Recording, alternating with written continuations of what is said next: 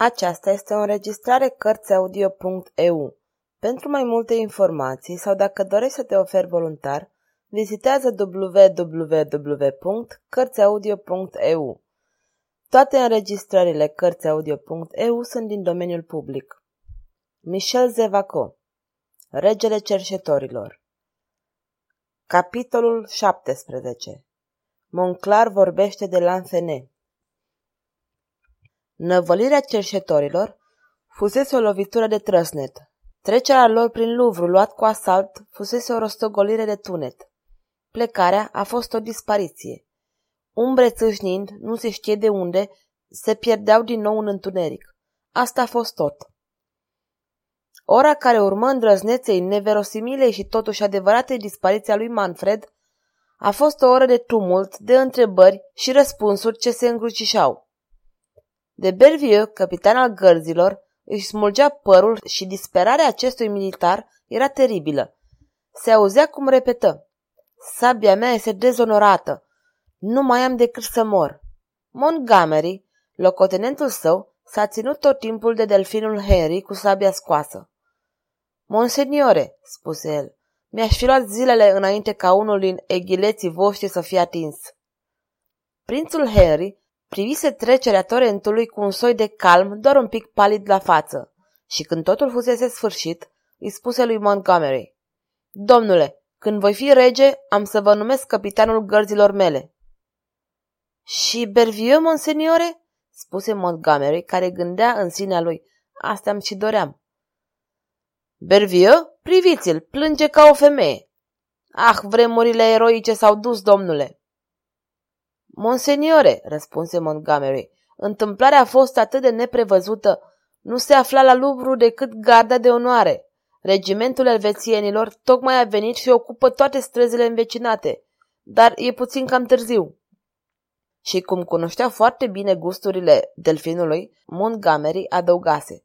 Pentru a opri o asemenea invazie, domnule, ar fi fost nevoie de sabia lui Roland, la Durandal a colonelului de Ronceveux, Delfinul surâse și se apropie de prințesă, doamna Caterin, care trufașă, impasibilă, nu se mișcase de la locul ei.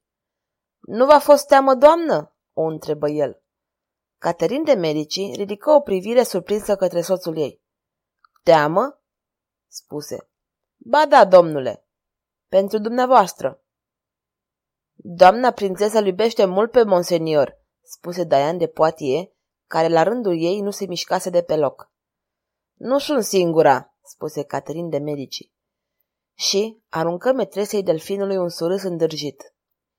Într-un alt colț, ducesa de Tamp povestea cu volubilitate că un cerșetor o brutalizase în momentul în care se ridica pentru a se arunca înaintea regelui, pentru a proteja pe majestatea sa. Un mare număr de gentilomi își ștergeau spadele mânjite cu sânge. Unii erau răniți.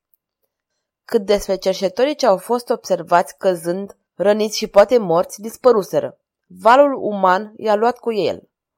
Ese, Sansac și la Chantenierie, mereu împreună, s-au bătut ca niște lei, cu siguranță datorită lor regele nu a fost măturat și el de vijelie. Cam peste tot, în sala cea vastă, se formaseră grupuri și se povestea, exagerând, înmulțind episoadele încăierării. Doamnele de la curte ce și-au revenit din spaimă și din leșin erau acum nerăbdătoare să cunoască detalii.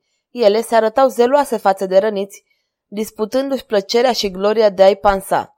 Jarna, Lezinia și Santreie povesteau cărui voia să asculte că ucisese cam vreo 20 din acești cerșetori. Regele se retrăsese în cabinetul său, unde se afla în mare conferință cu marele său magistrat. François I se plimba agitat și avea izbucnirea ale vocii care se auzeau de departe. Dumnezeule mare, bombăni bătând cu pumnul într-o măsuță ce se dezmembra de lovituri. Iată deci unde am ajuns, domnule magistrat. Vă însărcinez să arestați un cerșetor mizerabil, tocmai îmi afirmați că este prins și în momentul în care îmi spuneți că agonizează, apare în plin luvru și mă insultă. Ce faceți, domnule? V-ați pierdut mințile? Sau vă aflați în înțelegere cu tot acest Egipt infernal? Luvrul este invadat. Posed o armată, posed o poliție, posed regimente și nimeni nu știe că Luvrul este invadat. Nimeni nu se află aici ca să se opună invaziei. Sfătuiți-mă că e mai bine să abandonez Parisul și să mă refugiez la curtea vărului Charles, că regele Franței nu este mai în siguranță în palatul său decât ultimul țăran în coliba lui, fără menajamente. Unde ne aflăm? Mai sunt eu rege? Vorbiți, dar vorbiți odată, domnule!" Monclar, mai livid, mai sinistru ca niciodată, îl privea pe rege cu ochii săi nemișcați și sticloși, fără să plece capul. Sire, spuse cu răceală, v-am cerut să distrugeți din temelii curtea miracolelor. Am rugat pe majestatea voastră să-mi dea mână liberă să trec prin foc și prin sabie această cloacă. Am fost tratat cu surâsuri. Poate că regele se va decide acum. Lecția asta era necesară. Domnule! Sire, sunt eu încă marele magistrat al majestății voastre? Dacă nu mai sunt, majestatea voastră să dea ordin să fiu arestat. Explicațiile mele ar fi inutile și eu nu sunt un curtean destoinic. Dacă mai sunt încă marele magistrat, binevoiască majestatea voastră să mă asculte cu calm. Cu calm, așa-i, îl întrerupse regele cu o violență crescândă. Ai zice că e o joacă de copii. Avea dreptate călugărul. Acest domn de Loyola socotea just când îmi vorbea despre fisurile care îmi împânzesc tronul. Autoritatea regală este zdruncinată, casa invadată și mi se cere să fiu calm? Cred că dumneavoastră sunteți prea calm, dar pe Sfânta Fecioară va trebui ca asta să se schimbe și pentru început... Regele se întrerupse printr-o violentă lovitură de pumn cu care lovi masa. Fragilul obiect se sfărâmă. Bazinia! țipă François întâi, uitând de orice etichetă. Valetul de cameră a părut tremurând din cap până în picioare. Să fie adus la mine capitanul gărzilor! Belvieu intră de îndată. Așteptam, sire, spuse cu fermitate. Belvio, cine este ofițer de gardă la poarta cea mare? Domnule Barvio, sire. Fiul vostru? Chiar el, sire. Dați ordin să îi se retragă spada. Chiar de mâine se va începe procesul său. Sire, marele vinovat sunt eu, vă implor. Mergeți, domnule. Belvio ieși clătinându-se. Ce spuneați, domnule Monclar? Reluă regele calmat de această execuție. Spuneam, sire, că trebuie să vindecăm Parisul de această cloacă ce se cheamă Curtea Miracolelor. Trebuie să distrugem maghiernițele întregii calecimi, trebuie să-i arestăm pe locuitorii ei în masă, bărbați, femei și copii, să începem un proces enorm care va ului lumea de teroare, să se dea ordin să se ridice 10.000 de spânzurători ca să nu mai rămână nimic din acești infami care au comis sacrilegiul în seara asta, nimic altceva decât amintirea unei pedepse pentru totdeauna memorabile. François întâi îl privi pe Monclar cu un fel de admirație. Așadar, spuneți, veți spânzura pe toți? Chiar și copiii? Execuția taților și a mamelor n-ar sluji la nimic dacă am lăsat în viață copiii care poartă în ei o travă diabolică, o travă care va ucide regalitatea sire, o travă care face să se năruiască lumea noastră.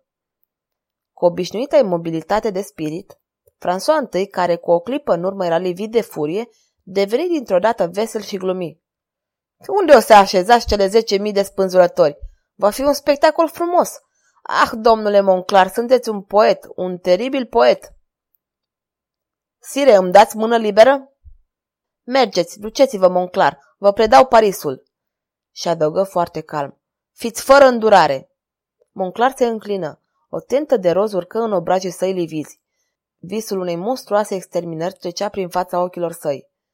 Cum era gata să plece, se clărină și era cât pe ce să se prăbușească. Se sprijini de o mobilă. Ce aveți, Monclar?" O, nimica toată, sire. Iertare, slăbiciunea este nedemnă de mine." Se redresa nevoie. Doar atunci regele zări că vestea marelui magistrat era însângerată. Dar sunteți rănit?" Da, sire. Și n-ați spus-o. Aveam de vorbit lucruri mai urgente, sire. Unul din acei egipteni, nu-i așa? Da, sire. Unul dintre cei mai periculoși. Cel de care am vorbit majestății voastre se numește Lanthene. Monclar ieși cu un mers rigid. Regele murmură cu un surâs. Îl deplâng pe acest Lanthene. În acest moment, Bazinia intră cu repeziciune foarte agitat. Ce este?" Întrebă François. Sire, domnul de Bervieu, capitanul vostru. Ei bine, s-a omorât adineauri. Regele încruntă sprâncenele și rămase o clipă tăcut. Bine, spuse cu răceală. Înștiințați-l pe domnul de Montgomery să-l aresteze pe fiul lui Bervio și să vină înapoi să mă întâlnească.